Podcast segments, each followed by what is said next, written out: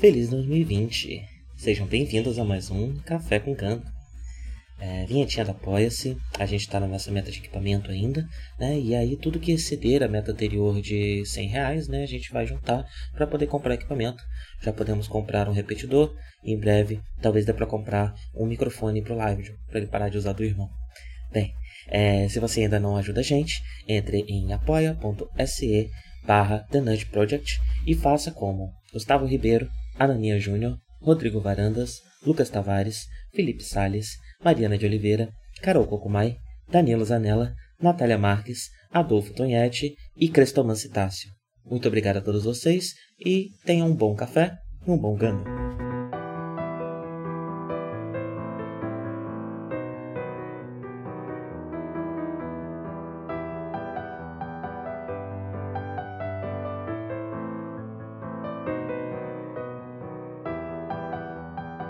Bom dia a todos. Sejam bem-vindos a mais um Café com Gano.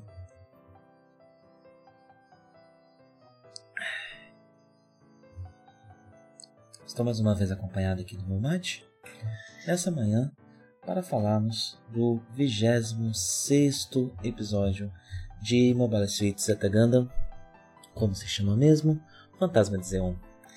Ah, bem, é, o episódio passado, né, foi um pouco mais curto e esse também imagino que vai ser. Eu acho que talvez a gente esteja entrando num momento de Zetaganda é, que os episódios têm menos informações e a gente possa é, a gente pode fazer um café com Ganda mais parecido com o da primeira temporada, né? Onde os episódios tinham aí seus 30 minutos e não, sei lá, uma hora e meia, que foi o máximo que a gente já fez por aqui, né? É... Mas vamos, vamos, vamos em frente. Uh, esse episódio ele foca um pouco mais no Yazan, a gente conhece um pouco melhor quem é Yazan. Uh, e basicamente ele é uh, um titã doido por combate, né? Essa é coisa dele, ele, ele quer, ele prefere sempre um ataque frontal, ele quer uh, sempre ir para ação, né? Para para violência, ele precisa botar isso para fora. É interessante que o Jamaican faz um comentário sobre o Sirocco no episódio passado, né, dizendo é, que ele é, é, seria assim, né, essa leitura do Jamaica faz do Sirocco, um, mas essa descrição parece bater muito mais pro Yazan do que pro Sirocco no primeiro momento, né, o Yazan sim parece descontar algumas frustrações uh, na batalha. Bem, a gente começa o episódio sabendo que a falha do Gaplan, do, da suíte que o Yazan está usando, né, é, foi corrigida, então ele não tem mais um ponto cego, como ele é, na parte de baixo, né, que, é, que foi a, a, falha explorada é, pelo caminho do episódio passado. É, e a gente também descobre que ele está planejando um ataque sem permissão do Jamaica. Né, ele já está coordenando toda a equipe de, de manutenção e, e de engenharia para preparar um ataque de Mobile Suites contra a Gama, né? Contra, não sei se exatamente a Gama ou a Radish, né? Ou as duas.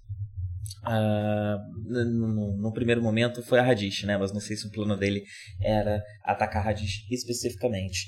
Uh, o próprio Jamaica ele descobre nesse começo do episódio, né? E acaba deixando, ele fala, olha, a gente não vai mudar o curso da Alexandria, a Alexandria está voltando para Grips. Uh, mas se você conseguir fazer nesse, nesse meio tempo aí o que você quer fazer, fica à vontade, sei lá. É, e ele permite, né? Uh, talvez não esperando que o Azan vá tão longe quanto ele realmente vai. É, porque logo em seguida Yazan chama para o canto a Doll, um personagem novo, não sei se ele vai aparecer muito, mas. Uh,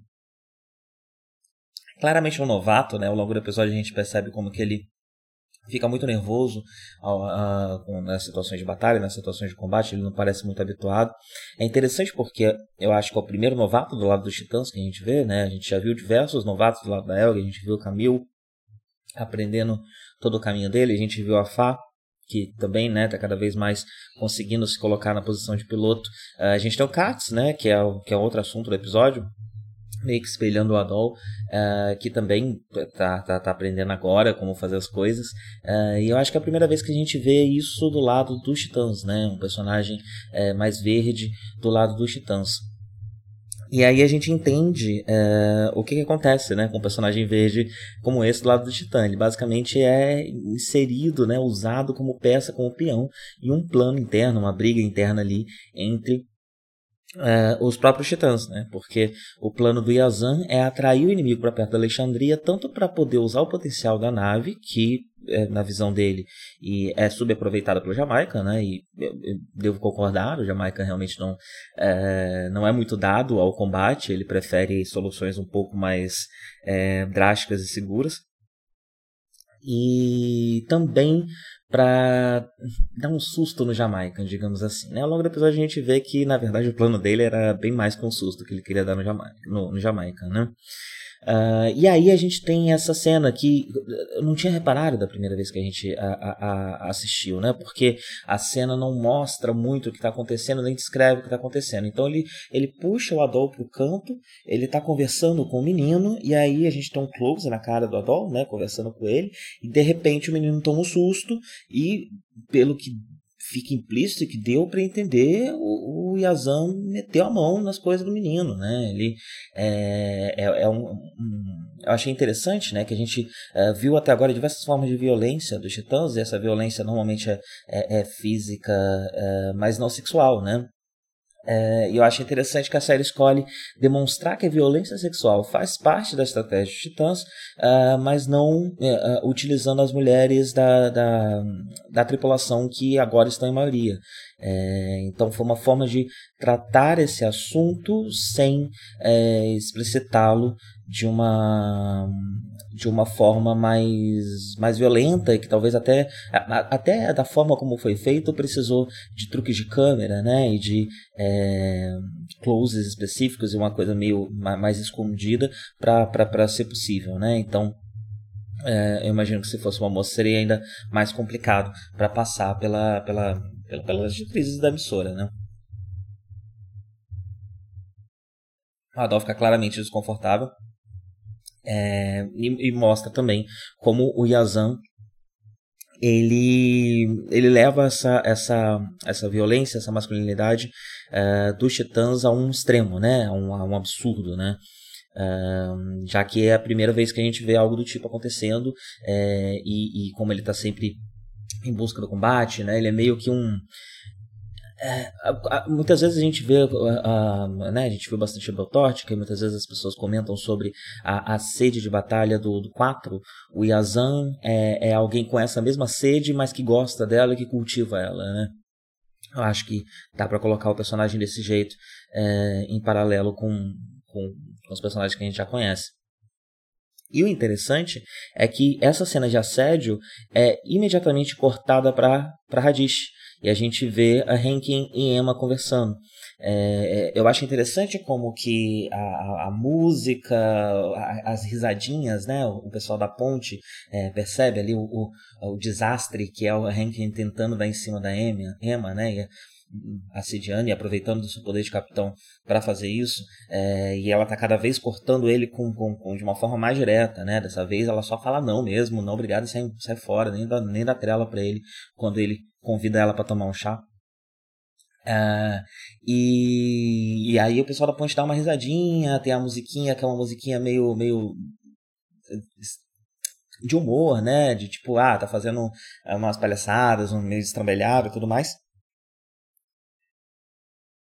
Mas ao mesmo tempo, quando a série corta de uma cena de assédio claro, né, para esses dois, ela tá sim colocando ali essa outra leitura, que é a leitura que a gente está trabalhando aqui, né, de como o Rankin é, abusa bastante do poder dele é, para assediar a Emma no ambiente de trabalho. Basicamente é isso que acontece, né. É, e ela, bem, ela, ela parece estar tá sabendo lidar com a questão, encerrou, é incômodo para ela e a gente está vendo esse incômodo dela ao longo dos episódios, né. Mas ela parece saber o que fazer para cortar e parece estar conseguindo cortar isso bem. Ah, e bem, outra coisa que está acontecendo na Radish é o Katz, que quer demais pilotar e ninguém quer deixar. É... O argumento dele é que se o 4 estivesse aqui seria diferente, e realmente seria, né? O 4 ele abre as portas da nave para absolutamente qualquer pessoa que entrar no robô gigante. Então, realmente, ele deixaria o menino ir, né? Mas não que essa seja a decisão mais sensata. Eu acho que todo mundo está correto em, em deixar o rapaz. Né? Ele precisa treinar um pouco, praticar um pouco, né? E não só ir para batalha. Ele é ele é mais jovem do que os outros pilotos jovens que a gente viu em Zeta Gundam. Ele tem uma idade mais próxima do, do Amuro, né? E dos pilotos mais jovens que a gente viu na série clássica é, e é interessante ver esse cuidado é, que, que, que a, a, especialmente a tripulação do Wright, né, tanto que o Hankin ele libera quando o menino ele, ele o menino eventualmente rouba o G-Defenser, né? E o Hankin só deixa ele ir também, como o, o 4 faria, contando com a Emma para proteger ele.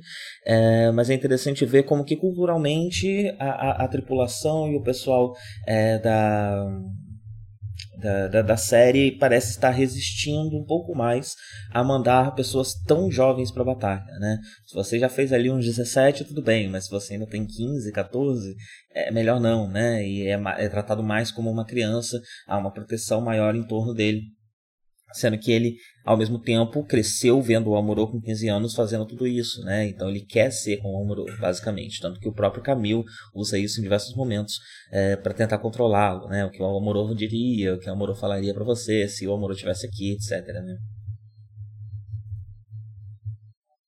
Bem, e eles encontram uma guazine, é, é um é uma nave, um cruzador de Zeon, que foi usado na, na Guerra de um Ano. Ele está abandonado, destruído, vagando por aí, né? É, e ele vai estar no meio desse combate entre Yazan e, e a tripulação da, da Radish. Né? A gente tem a Emma no Mark II uh, e o Katz no G-Defenser que ele é, rouba eventualmente. Né? O G-Defenser a gente acho que a gente já viu um pouco dele, mas a gente ainda não entendeu completamente ele. Né? Ele parece com aquele caça que existia na série de 79, é, de Fighter, acho que era esse o nome dele. Uh, e ele também é um caça de apoio pro Gundam Mark II, não é pro Zeta Gundam.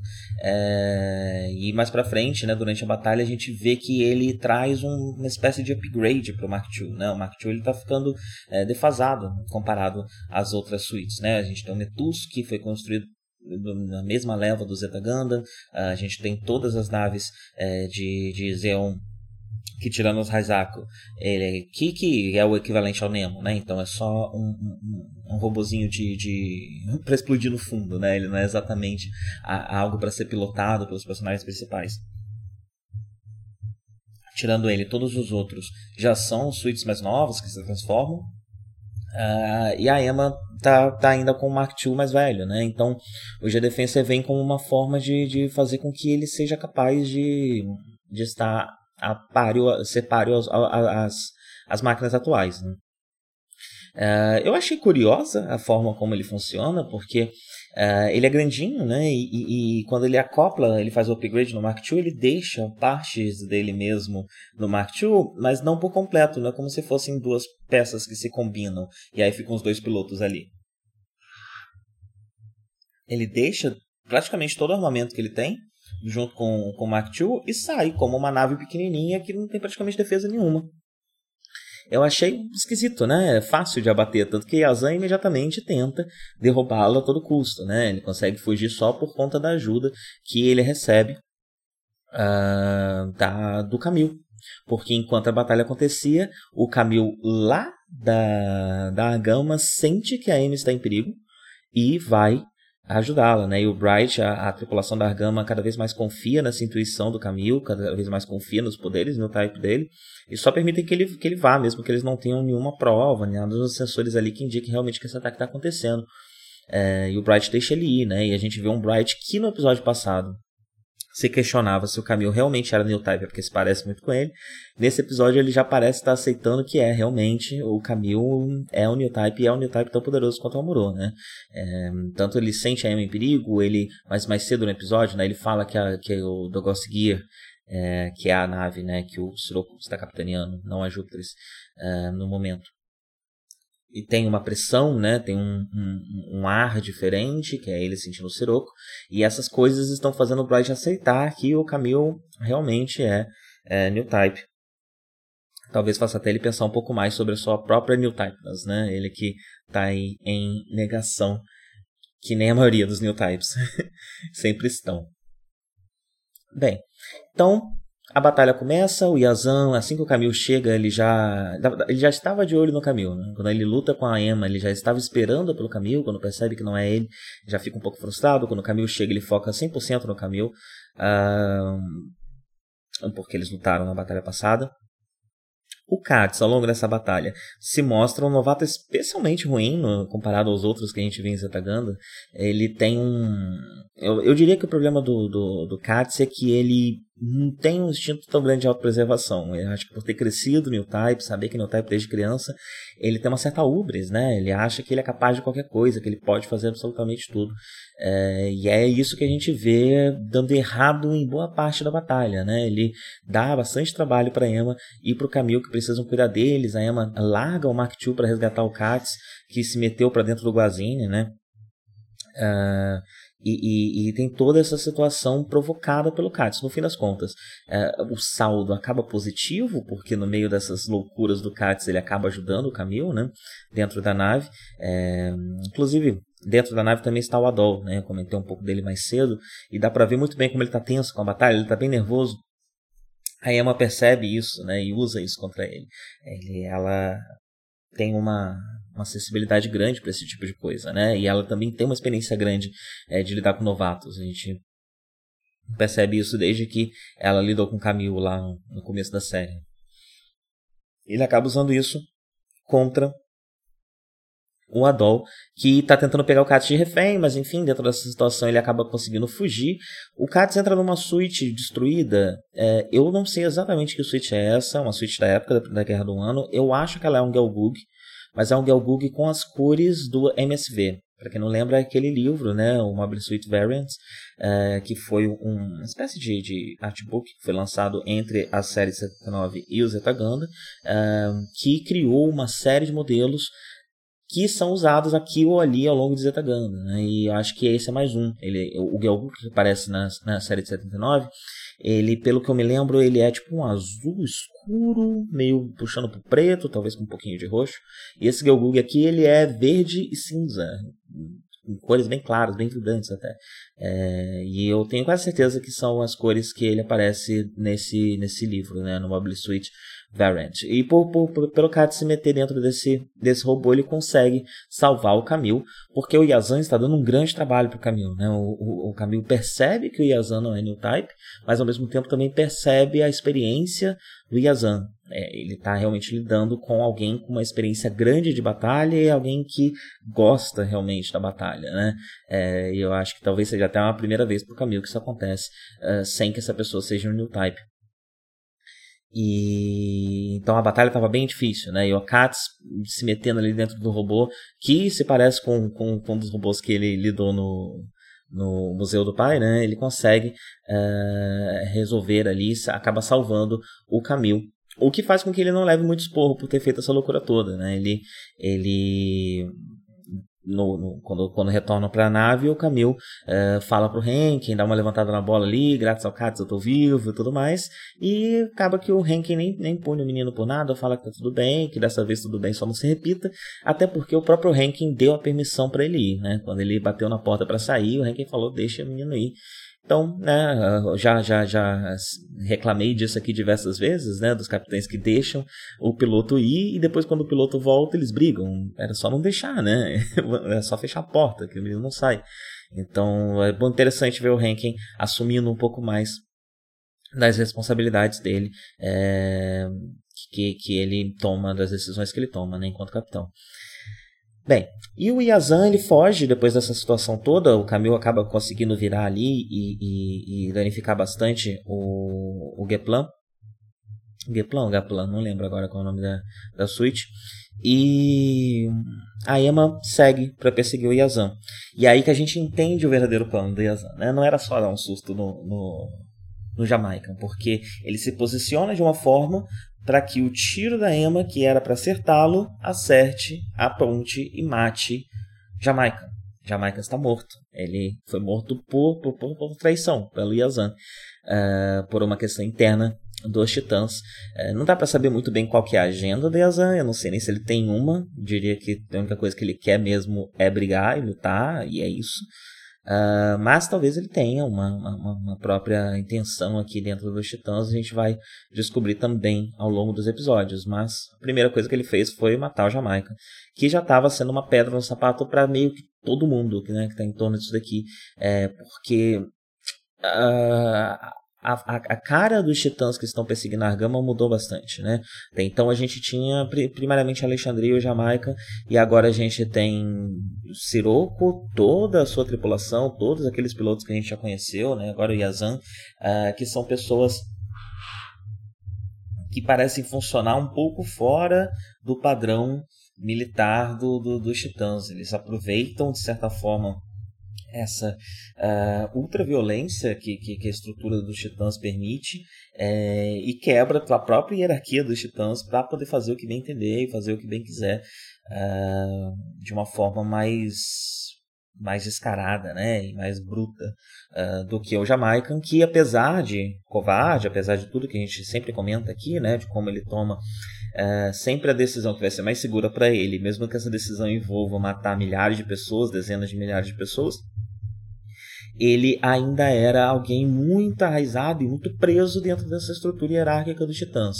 E agora a gente está vendo todas essas pessoas que parecem estar levando isso para outro lado e fazendo uma outra coisa que num primeiro momento, é, pode até ser visto como menos pior, mas dado o que a gente, a forma como o Siroco controla as pessoas e o tipo de violência que a gente já viu sendo propagada entre esses personagens, eu diria que o, o resultado possível disso é ainda mais catastrófico, né? Ainda algo ainda pior pode acontecer mais para frente. Uh, a Emma dá uma brigada no briga um pouco com o Camilo, né? Porque o Camilo se preocupa demais com os outros, calor, no calor da batalha, porque ele fica um pouco para trás, ele não quer ir atrás de Yazan uh, eh, para cuidar do, do, do Katz, né? Preocupado com o Katz. É, o Camilo concordou. Eu acho que ela pode até ter um ponto uh, no sentido de que a partir do momento que o menino está aqui, ele pilota, ele está fazendo as coisas dele, ele acabou de me salvar, eu devo enfim, né, respeitar as capacidades dele é, e não tratar ele como uma criança nesse momento, mas ao mesmo tempo a Emma está sempre repetindo né, essas ideias é, de que, que, ela carrega, essa cultura dos titãs que ela carrega muito forte dentro dela. Então é mais importante perseguir o inimigo que bateu em retirada e matá-lo do que ficar por aqui caso os meus amigos precisem de mim, né? Então é um pouco também dessa, dessa violência dos titãs que a gente sempre comenta que a Emma carrega bastante com ela é, e que é interessante que não é um problema para ela. Né? A Elg não vê essa personalidade da Emma como um problema, é só uma coisa, né? Tá, tá de, novo trazendo essa essa questão de como a Elg se parece bastante com os Titãs e tem menos coisas que separam os dois do que parece num primeiro momento. O episódio encerra com o Bright descobrindo que aparentemente existe uma reminiscência de Zeon se juntando aos titãs, é meio com um boato, eles encontram algum, mas eles encontram alguns planos uh, que, que dão a entender né, que isso realmente está acontecendo, uh, e parece que o plano é criar uma fortaleza espacial, pelo que dá para perceber nos, mods, nos moldes de Jabaku, uh, junto com os titãs. E, mas por enquanto isso é só uma fagulha, né? É uma, é uma pequena coisa que estamos vendo. Não sabemos exatamente qual a natureza dessas reminiscências de Zeon, é, nem exatamente qual é a relação deles titã, com os titãs né, e com os, os planos deles. Uh, e no final descobrimos que o 4 está voltando. Uh, a, a, acho que é a Argama ou a Radish, que vai lá buscá-lo, não lembro agora qual nave que ficou encarregada de fazer isso, ou as duas talvez. Uh, e vemos a Guazine explodindo, né? A reminiscência ali da, da, dessa antiga nave de Zeon. Uh, que é o fantasma de Zeon do título, né? Mas também é o fantasma de Zeon, essa fagulha que, que, que Bright começa a descobrir que aparentemente ainda existe um resto de Zeon que pode estar trabalhando com os titãs. Ele explode. Uh, e o episódio se encerra. Um, como eu disse, é um episódio que com menos uh, informação, né, mais batalha, mais ação. E acaba resultando em menos comentários, um comentário mais curto da minha parte. É... Ah, um, um, uma curiosidade que eu não tinha comentado até agora.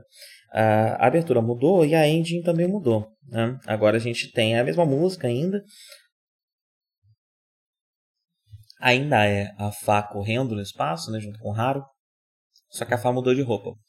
A única coisa é que eu percebi isso quando estava assistindo da primeira vez, né? E, e, e até confirmei agora para ver se é realmente em todo episódio. E aparentemente isso acontece em todo episódio. Prestem atenção, como que quando a engine está acabando, no último frame a Fá aparece com a roupa do da, da, da, versão antiga, que ela ainda tá com aquela roupa vermelha e amarela. É por um, por um piscar de frame, assim, antes de começar o preview do próximo episódio, mas isso acontece. Acho muito interessante como que um, um errinho desse, né, fica através das versões. A gente já tá vendo uma versão, sei lá, acho que isso que eu tô vendo é o hip de um box de Blu-ray dos Estados Unidos já nos anos 2000 e tanto. E ainda tá lá, né, desde 87. Esse pequeno errinho ali, é, que acaba virando um charme, na real. Eu, quando, sempre que tô vendo a Andy, fico esperando o momento que a Fá vai trocar de roupa por um segundo. Bem, deixa eu encerrar meu mate.